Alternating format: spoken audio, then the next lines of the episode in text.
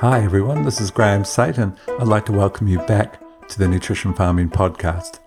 In episode two of season two, we're going to continue our discussion on strategies to help you build sustainable profitability on your farm.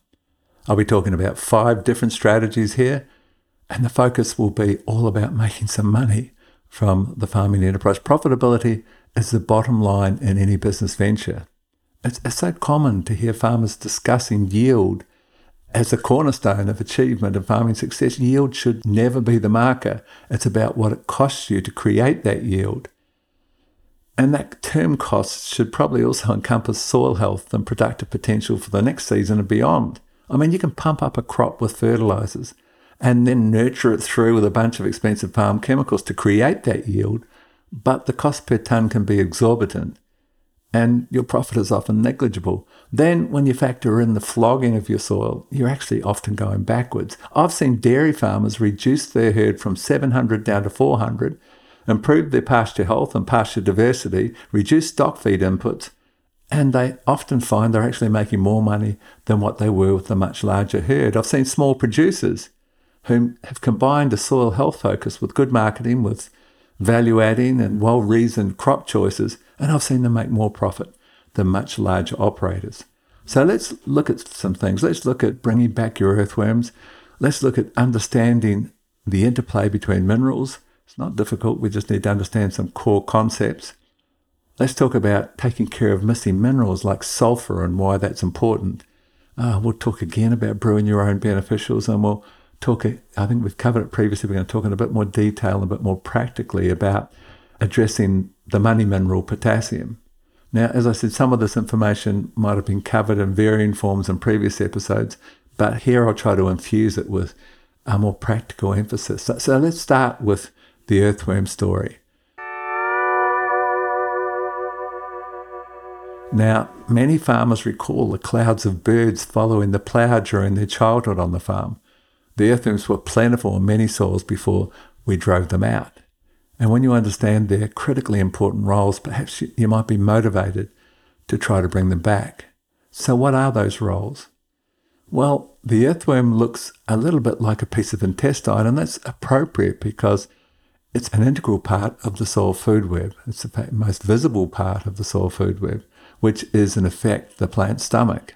So, unlike us, the plant's got an external stomach and it feeds that army of organisms surrounding its roots with glucose exudates, and those exudates are laced with other nutrients to attract specific microbes to often deliver the minerals and so forth and the nutrition that that particular plant requires. So the greater the diversity above ground, the greater the diversity below ground. Now, as I said, the earthworm is the most visible of this hidden workforce, and the presence of these creatures can really be seen as a barometer of soil health and productivity. I mean, if your earthworm counts are low, your soil fertility is compromised, and your problems and pest pressure usually increase accordingly. So let's look at those roles. While humus has been determined to be the single most important component of productivity and profitability on the farm. Earthworms produce humus four times more rapidly than other forms of decomposition. So organic matter is important, and here's a creature that can create stable organic matter called humus four times more quickly than any other natural decomposition. That's hugely important. When we look at the relationship between humus and global warming, we understand how important the earthworm is in that specific context. Number two, oxygen is arguably the most important, but certainly a hugely important element in crop production. Earthworm burrows oxygenate the soil more effectively than spiked rollers, and they offer a bunch of other benefits. The walls of those tiny tunnels are lined with microbe food by the earthworm as it returns home each night from its above ground forays.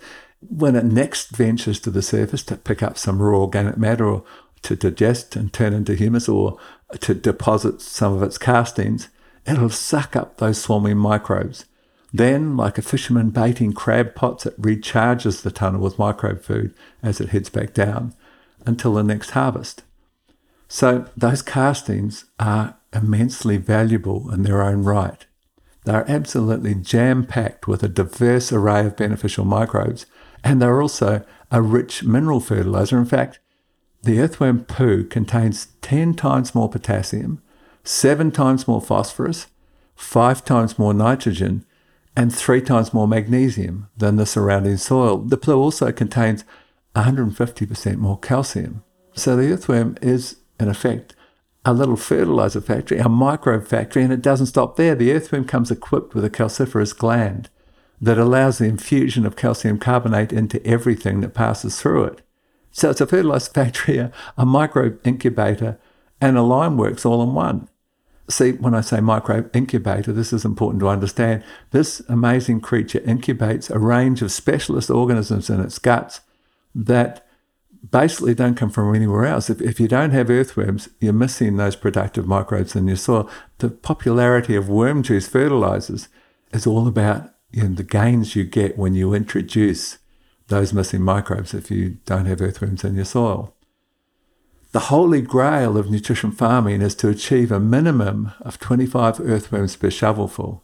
If you can produce this count on average throughout the year, then your earthworms will be producing 300 tonnes of living fertilizer per hectare per year. Now, if you go out and source earthworm compost, it's a minimum of $100 per tonne in bulk. So you just achieved $30,000 of free fertilizer per year per hectare. So, you know, bring them back. It's a pretty good strategy. Let's look at some of the practical techniques that might help you bring back your earthworms. Number one, multi species cover crops feed a diverse range of organisms. As I said, the greater the diversity above, the greater the diversity below. And many of the organisms, uh, when you've got this diversity, many of those organisms serve as a food source for earthworms. Compost introduces a similar diversity of food sources for earthworms, and you'll always have an increase in earthworms associated with compost applications. Liquid fish is the best single input for earthworms, particularly at higher rates. When I think about optimizing earthworm counts, it's really hard not to think about my visit to Andrew Mann's farm in Canada. Now, he's applying an array of nutrition farming principles on the family's 100 acre organic farm He's got this one acre greenhouse that's actually the most productive example of intensive horticulture that I've ever seen. And I've looked at a lot of this stuff around the world. He's got, you know, task specific cover crops in the actual rows under the cash crops. And basically, Andrew feeds 600 litres of liquid fish to the tomatoes, cucumbers, and capsicums during their quite long crop cycle. It's, a lot of liquid fish. But you've got to see the earthworm castings that inches deep in the rows. And the earthworm counts are way higher than 50 per shovelful. You know, this little tool I've talked about before called the microbiometer, that is a direct measure, really. The higher the reading, the higher your productivity. Well, Andrew's score on the microbiometer was the highest that I've ever measured anywhere in the world.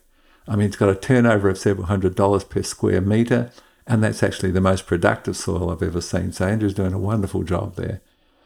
Now, a couple of other ideas. Protecting earthworms is a pretty good strategy. I mean, just try pouring some liquid urea on an earthworm and watch it squirm. I mean, it really, really does struggle in those scenarios. I mean, earthworms struggle with both salt fertilizers and with acidic fertilizers like DAP and MAP. And the secret is to avoid large doses of both and to buffer those fertilizers. You can buffer them with carbon based things like humates you can buffer them in liquid form with things like molasses, or you can put the fertilizers into a compost base. Minimum till also helps minimize damage, uh, helps minimize damage specifically to the fungal component, and they're a really popular earthworm food. However, the favorite earthworm food is called protozoa. And it's really not difficult to make a protozoa tea to attract earthworms back to your soil. Now, I think I've touched upon this earlier, but here's a bit of a refresher about how this is best achieved. In fact, here's a recipe for a thousand litre shuttle of protozoa tea. Now, you need to have the plumbing and a pump for a thousand litre shuttle. You can buy this kit from my company NTS or you can make it yourself. It's not difficult. The best input, the best inoculum for all three species of protozoa is lucerne hay, or, or as the American friends amongst us will call it alfalfa. We call it lucerne and here in the UK and so forth.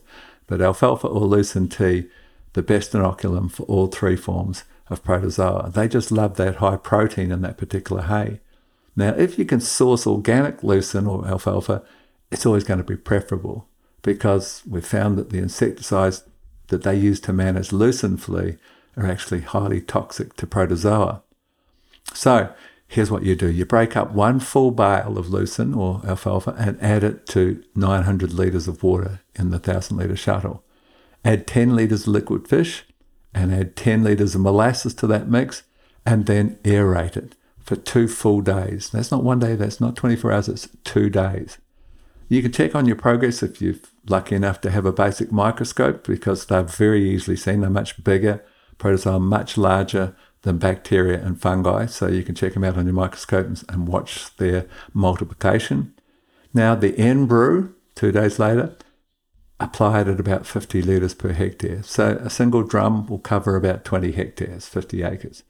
Also, always remember my lunchbox tip. So you send out the new workers with a lunchbox with some food. And in this case, you're going to send them out with a bit more liquid fish and molasses so they can essentially hit the ground running. You should see your earthworm numbers start increasing a couple of weeks later, and you will be pleased. So, for the second of our strategies in this segment, let's talk about developing a better understanding of the interplay between minerals. Understand that no mineral is an island. Every mineral affects one, two, three, four, in the case of calcium, seven other minerals directly. Whether there's too much or too little, seven other minerals will be impacted. So understanding the balance, and balance is the most important single concept in nutrition farming, whether we're talking about the balance between calcium and magnesium or the balance between pest and predator or bacteria and fungi it's that equilibrium that can so seriously impact profitability and understanding how to move in the right direction can make a considerable difference. So we'll begin with the most important ratio from a mineral perspective, and that ratio is called the calcium to magnesium ratio. Now, why is it so important? Well, I mentioned earlier about the single most important element in agriculture is, of course, oxygen. In fact, when you're farming, you're managing two things. You're managing gas exchange, and I'll explain that in a moment. You're managing gas exchange and you're managing chlorophyll density, or you're managing chlorophyll, full stop, the green pigment that houses the little sugar factories called chloroplast that really has such an impact on your productive potential. So you're managing gas exchange and you're managing chlorophyll. Now, let's talk about the CalMag ratio relative to gas exchange. So what we want is to oxygen freely diffuse, which means diffusion is moving from a high concentration to a low concentration. So there's a high concentration of oxygen in the atmosphere and it diffuses into the soil where the roots use it for everything. The organisms surrounding those roots use oxygen and then they breathe out. And what they breathe out, of course, is CO2. So the roots and the organisms around the roots breathe out CO2. Now there's a high concentration of CO2 in the soil, so it diffuses from the soil. The plant leaf, covered in tiny little mouths called stomates, sucks up that CO2, combines it with water and sunlight, and that's photosynthesis, the production of glucose, the building block of everything, of all carbon chemistry. So, hugely important. And gas exchange is how freely does the oxygen move in and the CO2 move out. And the ratio that determines whether or not your soil can breathe effectively is called the calcium to magnesium ratio. And here's how and why it works. All minerals have a different, what's called ionic radius. They're a different size, they're a different ball. Think of it like that. And calcium is like a beach ball, it's a very large ionic radius. It has two positive charges. It's called a divalent cation because it's got two charges. And so think of the ball with a charge on either side, and that ball grabs hold of negatively charged clay particles in the soil. So it grabs a particle of clay on one side, and with the positive charge on the other side of the big beach ball, it grabs another clay particle and it pushes apart the clay. That's called flocculation. And of course, that allows the easy entry of oxygen and the easy excess of CO2 for all important gas exchange. So that's calcium's role to grab hold of that clay and push it apart. Now, magnesium is like a golf ball compared to that beach ball, also with two positive charge, grabs hold of clay either side and pulls the clay together. So you've got tight closed soils. You've got platform shoes in the wet. You've got soils that don't breathe where gas exchange is not working. And you might say, well, forget the magnesium then. I'm just going to do the calcium. I'm going to open her up and get my soil breathing. But you can't forget the magnesium because there's a second chief role that I mentioned called chlorophyll management. And magnesium is the key mineral in that green pigment. Just like iron in our blood, magnesium is the key mineral in the blood of the plant called chlorophyll. You'll see that it's a central uh, magnesium ion with four nitrogen ions tagged on as the chemistry of chloroplast. And so hugely important. You can have all the nitrogen in the world, but if you haven't got magnesium there for it to tag to, you've got a problem. So we can't forget magnesium.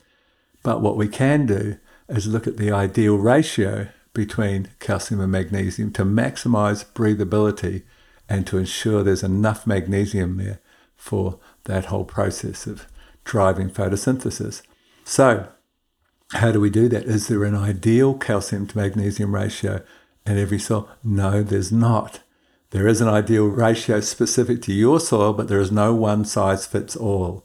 It's all about the percentage of clay that you have in your soil is how much magnesium you'll need relative, or how much calcium you'll need relative to magnesium. So in a high, heavy clay soil, that ratio might be as high as seven parts calcium to one part magnesium, a seven to one ratio in heavy clay soils because you need more calcium to open up that clay.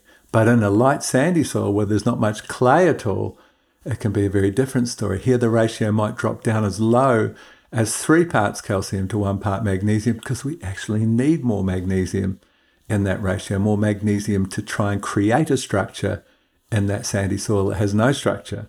So it's a different purpose. So you might be in a CEC of three or four or five, you might be a three to one ratio. And there is an ideal relative to your soil, and a good soil test will tell you that your ideal ratio is perhaps 4.5 to 1 or 5.7 to 1.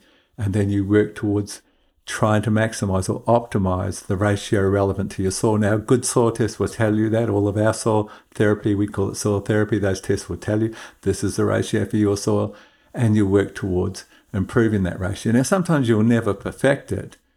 You might have a very, very high magnesium soil and your ratio is two to one or even one to one. Very tight, closed soil that's not performing particularly well, particularly from a biological perspective, because the biology can't breathe in that one to one CalMag ratio soil.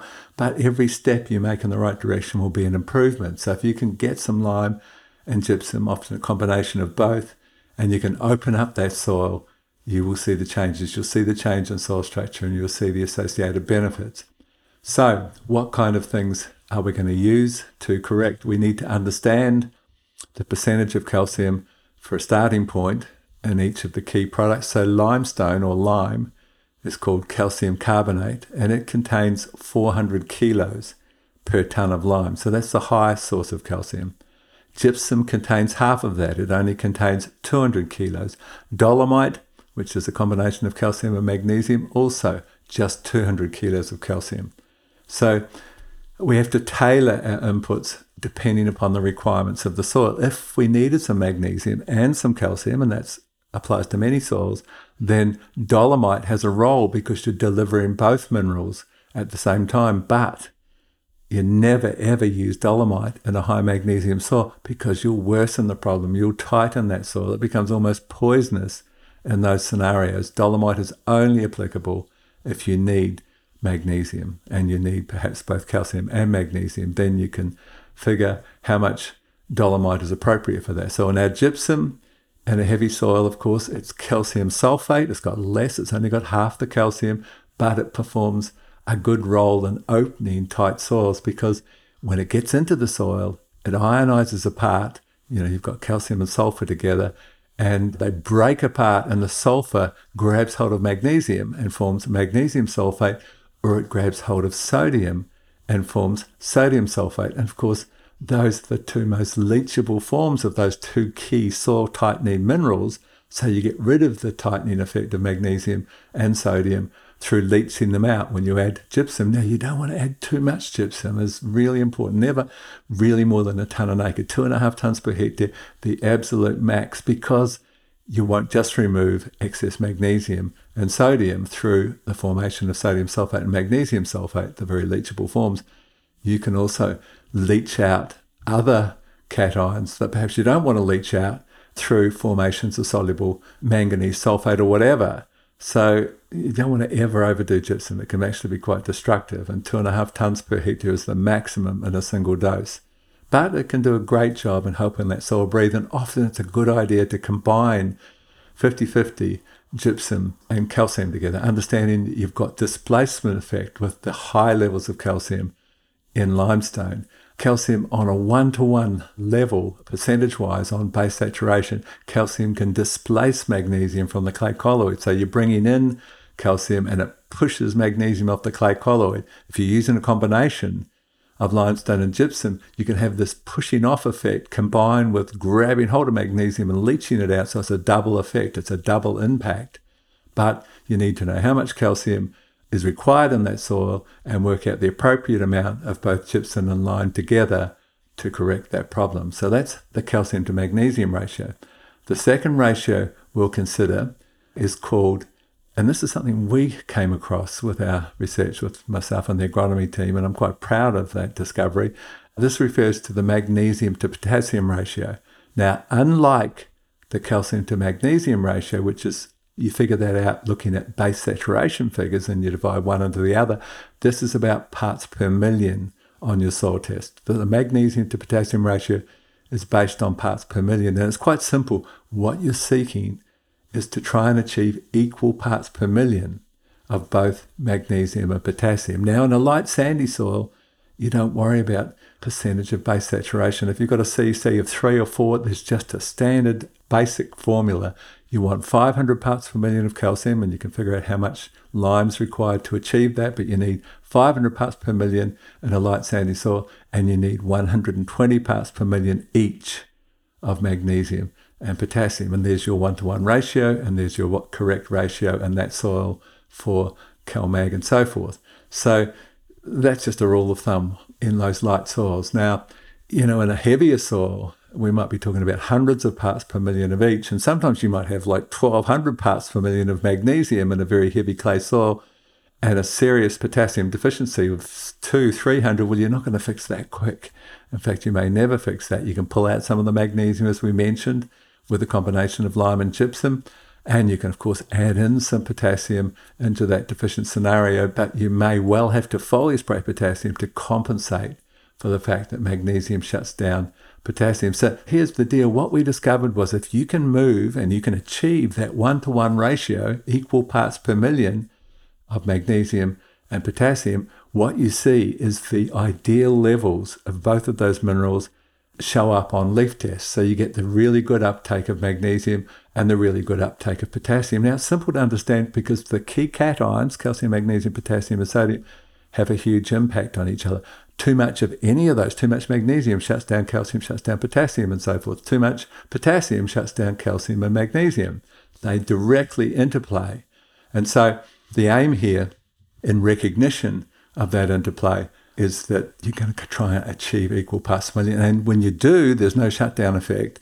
Uh, and both minerals pour in. But the interesting thing is that a third mineral suddenly shows up in luxury levels in the leaf. And you think, how? Because that third mineral is called phosphorus. Now, phosphorus is massively important for the inherent disease protection within the plant, for crop quality, for color of fruit, for a whole range of things. The whole production of sugar is based on phosphate enzymes. So phosphorus is huge in the story. And we're always trying to get luxury levels of phosphorus on a leaf test. And what we saw is if we perfect magnesium and potassium, like get close to that one to one ratio, in pours the phosphorus. And how on earth is that happening? Here's why.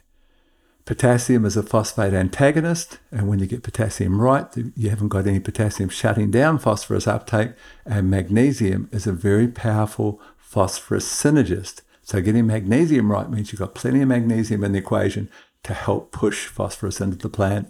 And without the shutdown and with plenty of stimulatory emphasis coming from the magnesium, in comes the phosphorus. And that's a really good outcome because we talk, as you might have heard me talk about something called the big four, where we're trying to get really good levels of phosphorus, calcium, magnesium, and boron into the plant. And that ratio, the magnesium to potassium ratio, can really help getting certainly magnesium and phosphorus into that leaf at high levels. So that's an important ratio. Now, the third ratio we're going to talk about is the phosphorus to sulfur ratio. Now, here's, you know, we talked about cations directly impacting each other, and they all have too much of one will shut down the other. Same story with the major anions. So, too much sulfur, you've overdone gypsum, will shut down phosphorus uptake. It will shut down nitrate nitrogen uptake, which is, of course, another major anion.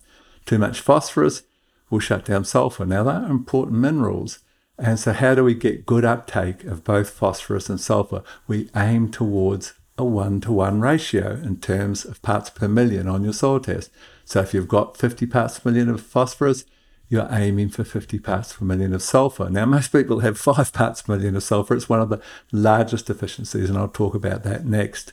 It's really important to address that phosphorus to sulfur ratio. Now, the next ratio we're going to talk about again involves this all important phosphorus mineral and making sure we're getting enough of it, luxury levels of it in the leaf. And we're talking about the ratio between phosphorus and zinc. We want to see 10 parts phosphorus to 1 part zinc. High phosphorus will shut down zinc uptake, high zinc will shut down phosphorus uptake. Both important minerals, zinc hugely important for leaf size, for example, uh, which is the solar panel, and we want to have zinc present. We don't want to be shutting it down with phosphorus, so we aim towards 10 parts phosphorus to 1 part zinc. The fifth ratio we're going to discuss here is the iron to manganese ratio. And in this case, it's quite simple. In terms of parts per million on your soil test, you always want to have more iron than manganese. If you've got more manganese than iron, it will shut down iron uptake, and you're probably going to have to foliar spray iron to compensate. But the goal is never more than two parts iron to one part manganese. So if you've got 200 parts per million of iron in your soil, you don't want to have 20 parts per million of manganese because that will be a manganese deficiency. So you can have a look at your soil test and have a pretty good guess as to whether, particularly with manganese, because it's more common to have high iron soils, then you might have to foliar spray manganese during the season to compensate. Now, the final ratio is the potassium to sodium ratio. And this is the only time we go back, other than the CalMag ratio, we go back to the base saturation component. And we want to always see more potassium in terms of percentage base saturation than sodium. Because if you get more sodium in the equation than potassium, the plant will make a mistake essentially and uptake sodium rather than potassium. And that's serious because potassium is a money mineral and you're going to suffer. Now, we won't talk too much more about that now, but that concludes that segment.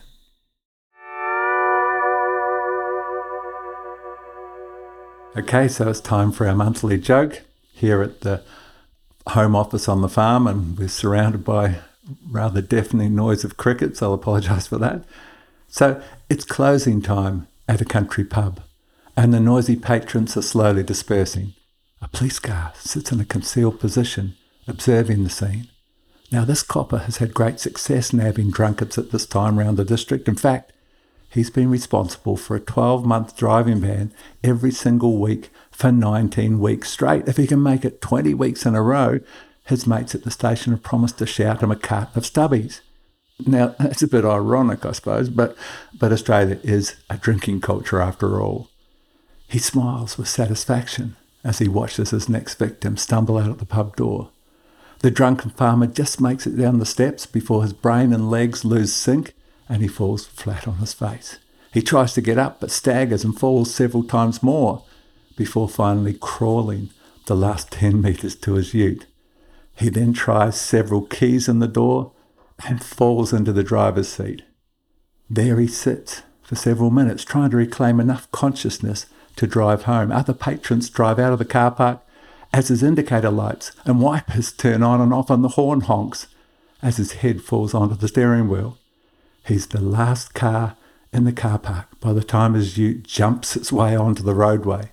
The excited policeman immediately activates his siren and pulls over the bucking ute. He has the drunkard breathing into the breathalyzer just minutes later, but shocked when he finds no sign of alcohol. Something's wrong with my bloody gear, he says, and turns to the farmer and says, I want you to accompany me to the station for some blood testing. The farmer looks him straight into the eye and says, Don't waste your bloody time, mate. You see, tonight was my time to be the designated decoy.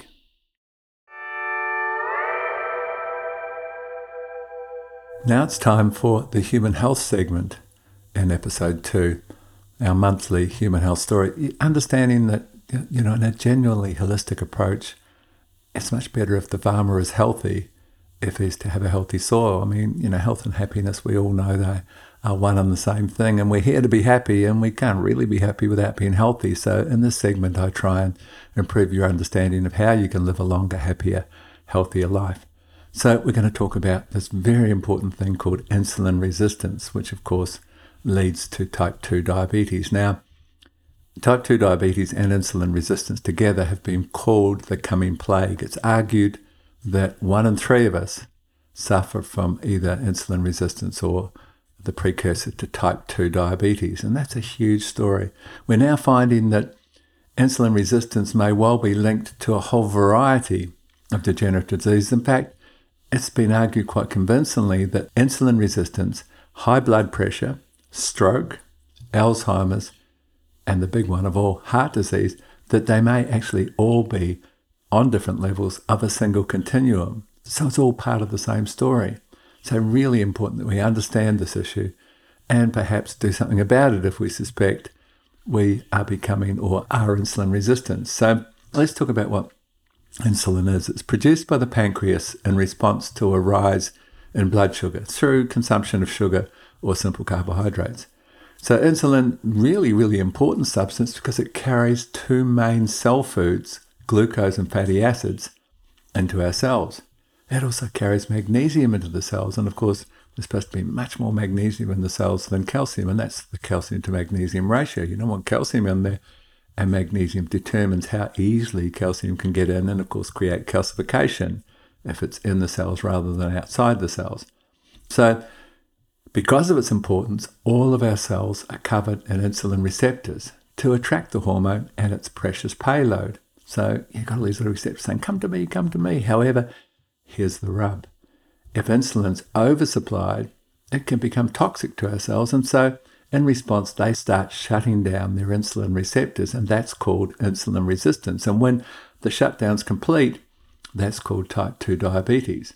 And what happens then is that you can't carry those important cell foods into your cells, so your cells can starve, and that can result in the amputations and blindness that's a common feature of this rather horrible disease.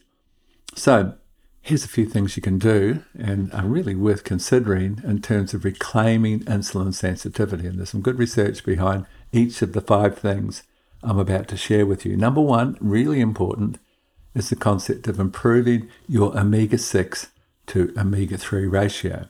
Now, the reality is that most of us have quite a distorted ratio between those essential fatty acids.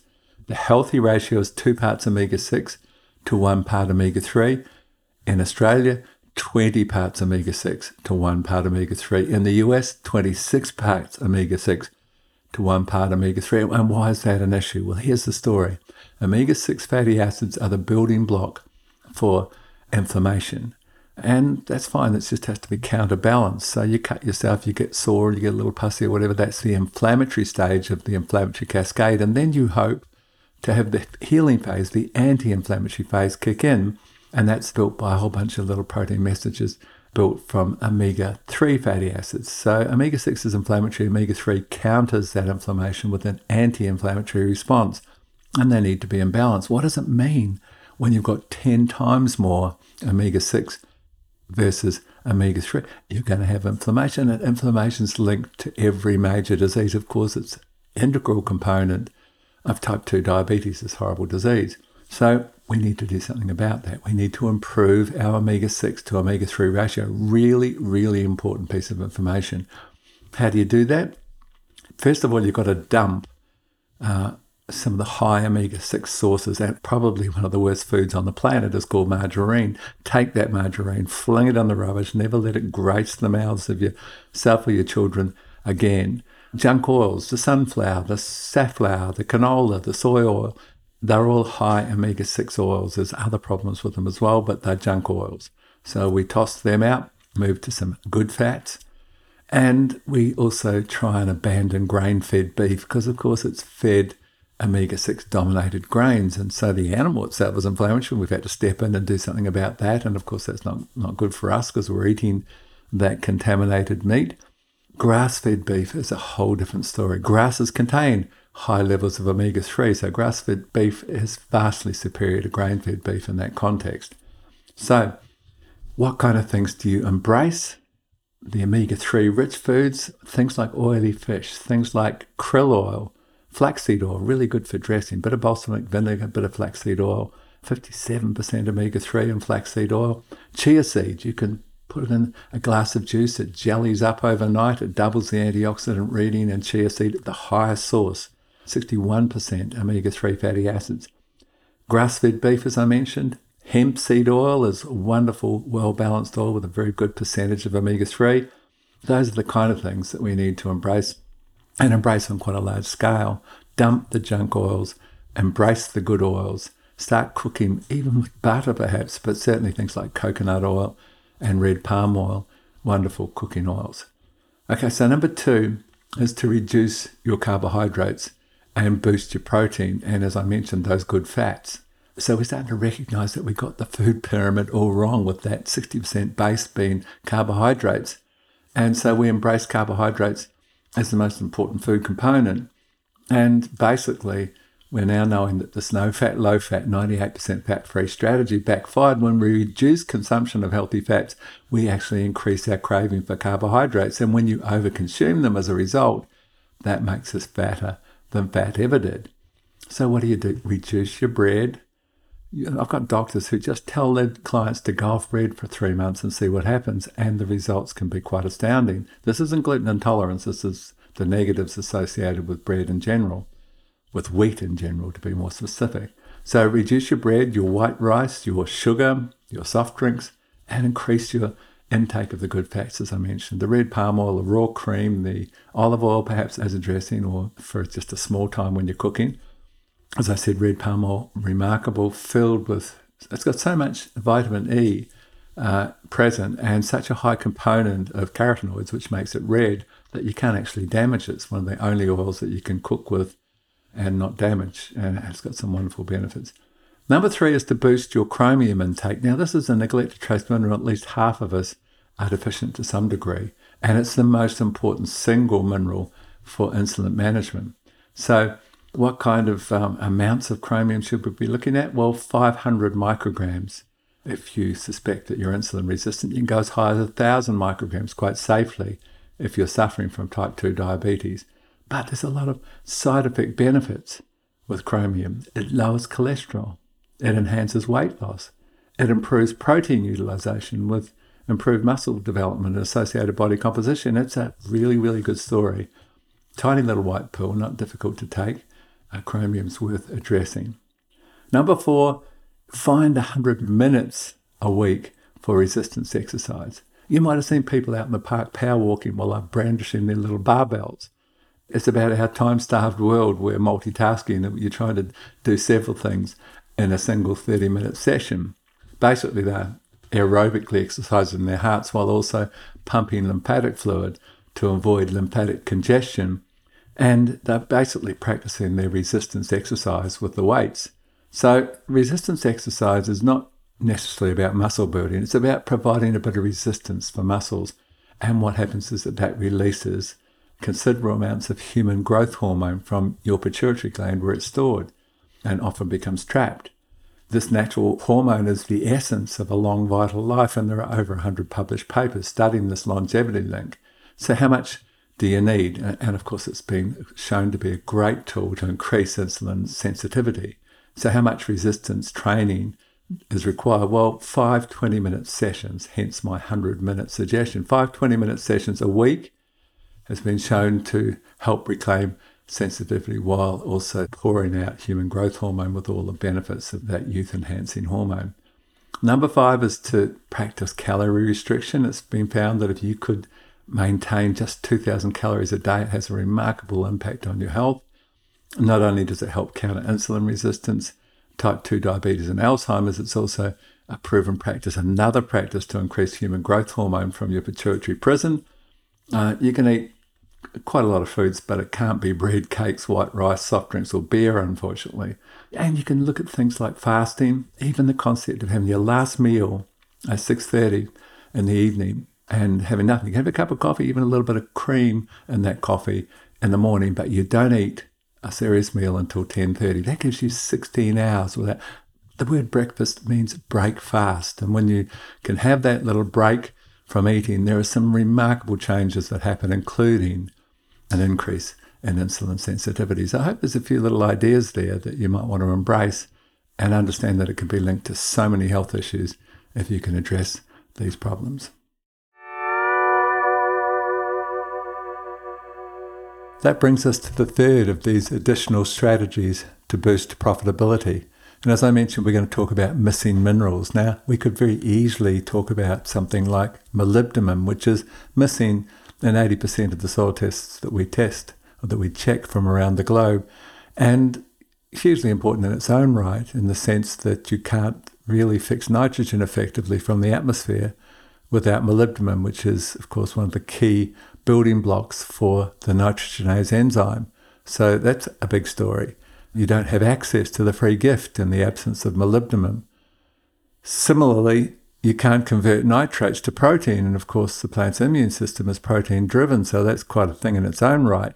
The nitrate reductase enzyme is molybdenum based, so a couple of good reasons to address that missing trace mineral. But this time round, the mineral we're going to talk and focus upon is the mineral called sulfur again, we said 80% are deficient in molybdenum. Well, it's similar numbers in terms of ideal levels of sulfur. It's a huge deficiency. I can walk this country and many other countries if I was allowed to with COVID and just see sulfur deficiency everywhere. Now, on a soil test, we'll see 5, 7, 10, 15 parts per million of sulfur. That's a sulfur deficiency. And that's a really important thing. Now, here's the story on sulfur very shortly. Why are we so deficient in it? Well, we used to get it for free. You know, it came out of the chimney stacks as sulfur dioxide and it fell down in the rain. And that, of course, was acid rain. And at some point, we lost waterways and we lost entire forests in Europe.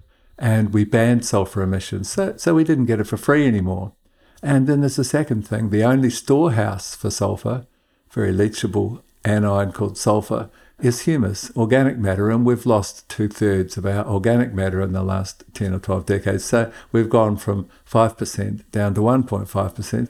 We don't have much storage capacity for a mineral that we don't get for free anymore. So consequently, we see sulfur deficiencies and we see them everywhere. And so, what does it mean to us to be missing sulfur in our crop? Well, it's a really important story because protein is made from amino acids. And two of the most important amino acids, called cysteine and methionine, are based upon sulfur. So you really can't make good quality protein if you don't have enough sulfur in the equation. And once again, the immune system of the plant is protein driven. So you're going to have substandard immunity in the absence of sulfur. You're going to have other things like pasture palatability and a whole, and of course, it's an important mineral for our health.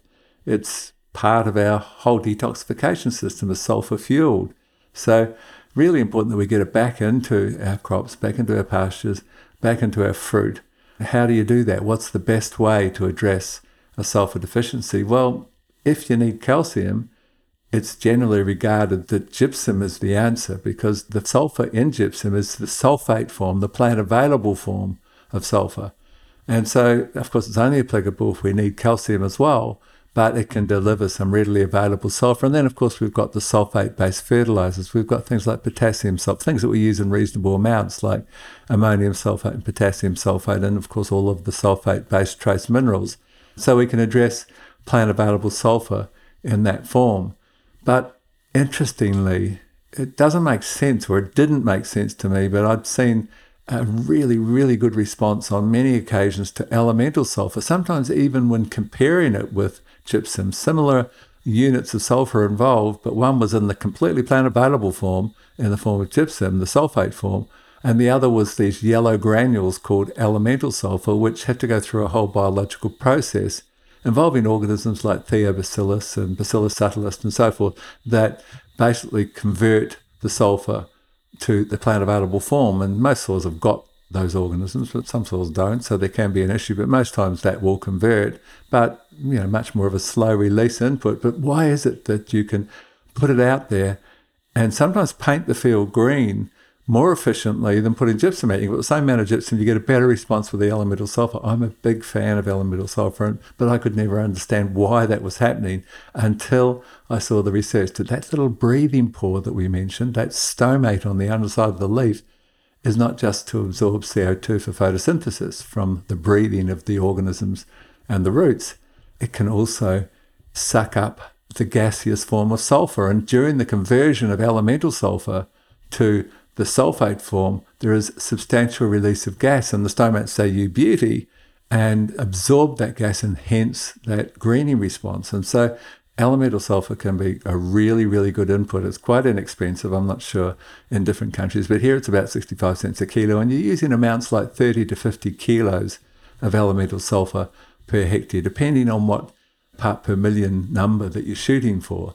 But as I mentioned, the key with sulfur is to look at sulfur relative to phosphorus. We talked about the phosphorus to sulfur ratio where we're seeking equal parts per million of both phosphorus and sulfur. And we also talked about things like not overdoing gypsum and ending up with 800 parts per million of sulfur, which will impact the other key anions. So that's the sulfur story, and that's something many of us could benefit from looking at. There are other ways we can bring sulfur in, it could be brought in in the foliar form when we're using things like particularly potassium sulfate to address potassium very rapidly and efficiently via the leaf. We've also got a substantial sulfur portion, which will, you know, boost protein production and so forth if you need sulfur. So it's a double hit. It's great for crops like wheat to come in with potassium sulfate, eight kilos per hectare, works really well after flowering. And it'll deliver a bit of sulfur to boost that protein production. Of course, it will also deliver all important potassium to size up that grain. So that's the story of sulfur and just one of the missing minerals that we can address and should be addressing in our soils to boost profitability. But we'll also talk just, we'll, we'll skirt around the story. And I've mentioned it before that I believe every farm should have a brewing tank. And we'll talk for a little bit about some of the things to make brewing your own living fertilizers is essentially what you're doing how you can do that more efficiently. And the starting point is hygiene. If you've got a brewing tank, a 200 litre drum, a 20 litre bucket, a 1,000 litre container, uh, you can set these up quite effectively. We sell the kits for them, but you can make them yourselves as long as you're delivering lots and lots of tiny little bubbles to that surface area, and that ensures that you can maintain uh, what you're seeking is six parts per million of dissolved oxygen throughout the brewing process. And of course, that's usually 24 hours for many organisms and they're subdividing every 20 or 30 minutes. And so a billion becomes 2 billion, becomes 4, becomes 8, becomes 16, 32, 64, and we're only an hour and a half in or two hours in at that point. And so a lot of oxygen from these aerobic organisms starts sucking that oxygen, and you've got to have a system that will deliver many, many tiny bubbles with the surface area to ensure that you can maintain that oxygen or they simply suffocate. That's the simple secret of brewing.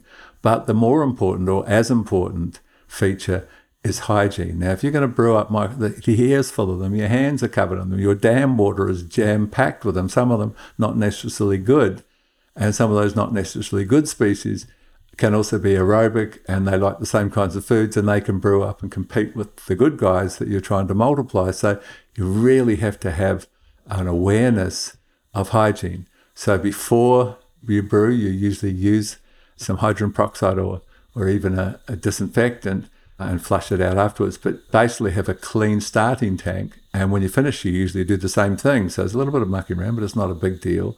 But then the dam water is the big issue. And what you do is put some chlorine, just at the rate suggested that you might put into a swimming pool, and you bubble with your pump, will your aerator will bubble, and you bubble before you put any microbes in there until there's no smell of chlorine. And that's usually half an hour to an hour. It might even take a little longer but that kills everything. So you can start with a clean deck basically, and you can add in the food, add in your microorganisms, and brew. You're much more likely to brew what you're seeking to brew rather than something unintended. So that's a really important brewing feature. that you really do need to address. Now, there are a few little tips. We're not going to go into this in depth. I might talk about these things in a further case. I mean, you can brew task specific organisms. You can brew single species. You can brew things like nitrogen fixing organisms will brew quite well. Bacteria like azotobacter and so forth will brew up quite effectively, and that can be wonderful to boost your nitrogen uptake very cost effectively by brewing up nitrogen fixing organisms. And that's doable. It works really good if you apply those hygiene principles. Then you can take multi species. We have something called Microforce, which is a whole string of different bacillus organisms, many of which can deliver minerals, protect from disease, a whole range of, of benefits. Bacillus is a super versatile, super hardy range, and they're in a freeze dried form and you can brew them up. That's called a multi-species blend. And then you can go for, you know, the whole package where you're really seeking kind of biodiversity. And so we're talking about something called a compost tea. Now, there's quite a debate in the world of microbrewing about the value of a compost tea versus a compost extract. And the difference is that you're going to take one kilo per 100 litres of a good compost, and the word good, of course, is quite subjective, but a well produced compost, at 1% is what you use for the inoculum, and usually 1% of whatever food source you're going to choose. And then you begin the brewing process. So it's an aerobic process taking 24 hours, lots of oxygen. But the findings with that is you, you might start off with 30,000 different creatures in that good compost. But those that love aerobic conditions will tend to dominate and thrive. And that's good because there's many good guys that are highly aerobic, but it limits that biodiversity that you're trying to bring into the equation. And sometimes you can brew up a bunch of oxygen loving organisms and then put them into a soil that's literally oxygen compromised. And that's really common. You know, you've got closed, tight soils and so forth, where you've got plastic on the ground and, and the soil's not breathing as well as it could and so forth. So you've selected for a group of oxygen lovers and they might not even survive very well when you put them out in the soil that doesn't have that oxygen. So that's one of the issues. Now, luckily, one species called Bacillus subtilis, which will be there if you're using a cow manure based compost. That's a wonderful species, even if you've got that and nothing else in terms of its many benefits. And that can be, you know, one of the outcomes because it likes high levels of oxygen. And then it can survive on lower levels of oxygen because it's very versatile and very hardy. It can handle high salt conditions. It can handle very dry conditions. It can handle heat even at the early stages of composting. So it becomes a good outcome. Now, the story with the compost extract is you're taking much more compost, so it's not as cost effective, and you're basically rinsing through like a washing machine with a bit of pressure, water pressure, and so forth, and you're pulling the whole biodiversity, the whole component. You're not brewing them, you're not breeding them up, you're just extracting them from the compost in a liquid form. And then now you've got perhaps the 30 or, or 35,000 creatures, and you're going to bring in that massive diversity, remembering diversity works both ways. Above ground gives more diversity below ground. Below ground diversity improves things above ground. So we really want to bring in that diversity. And I think you could have both, quite simply. On my farms, I've not yet started extracting. We, of course, we do do compost teas and we do lots of specialists. Mainly we'll do specialist organisms, including nitrogen fixers and phosphate solubilizers and potassium solubilizing organisms and so forth that can be brewed up and we'll do compost teas, but we haven't done the extracts. But I think it's a missing link in what I need to be doing in terms of building back that biodiversity. So that's as much as we're going to talk about relative to uh, extracts. Now, other than saying it's not hard to set up, and once you set up, it's so easy. You just add the additives, you basically brew it up, and you can either foliar spray it if you're trying to control disease, or you can put it out through fertigation. It's it's really cost effective and really really beneficial and everyone should have a brewing tank and learn something about brewing their own living workforce.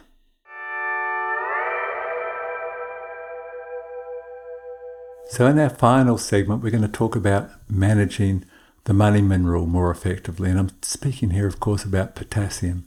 So, potassium, second most abundant mineral behind nitrogen in the plant and the most mobile of all minerals within the plant. So, it rushes around to where it's needed.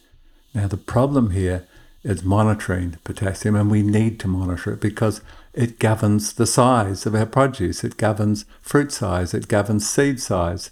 It's massively important in terms of profitability. So, why not just test the leaf like we do for every other mineral? Because here's the rub with that one. Basically, potassium moves to where it's needed. It's needed for the growing tips, it's needed for the fruit as it grows, obviously. And if a potassium deficiency initiates within the plant, it will move from the lower leaves to the top leaves. And where do we take the sample from? For our leaf analysis, we take it from the first fully developed leaf on the top leaves. We're taking it from where it's moved to effectively.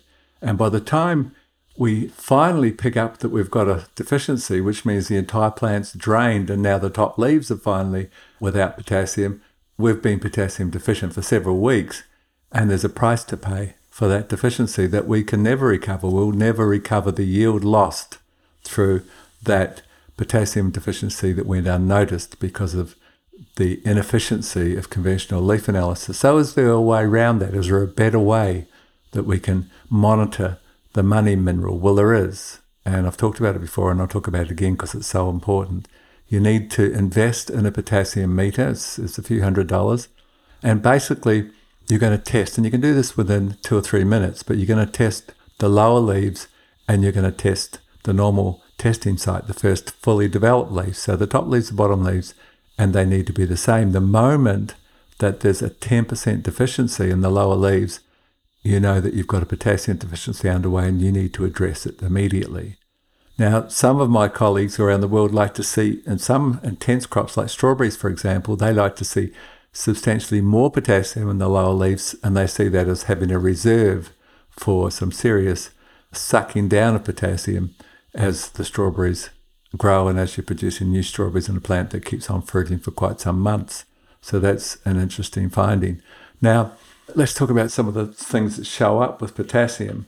So we understand now that leaf tests are not the best, but it's best to monitor from the top and from the bottom. One of the things, if you do buy a potassium meter, that you'll note is the massive drawdown, the often unrecognized drawdown of potassium from the moment of flowering, from as soon as fruit initiation or seed initiation begins. There is this really dramatic that, like, you would never guess it. You might be tagging along at 2,500 parts per million, which is pretty good levels.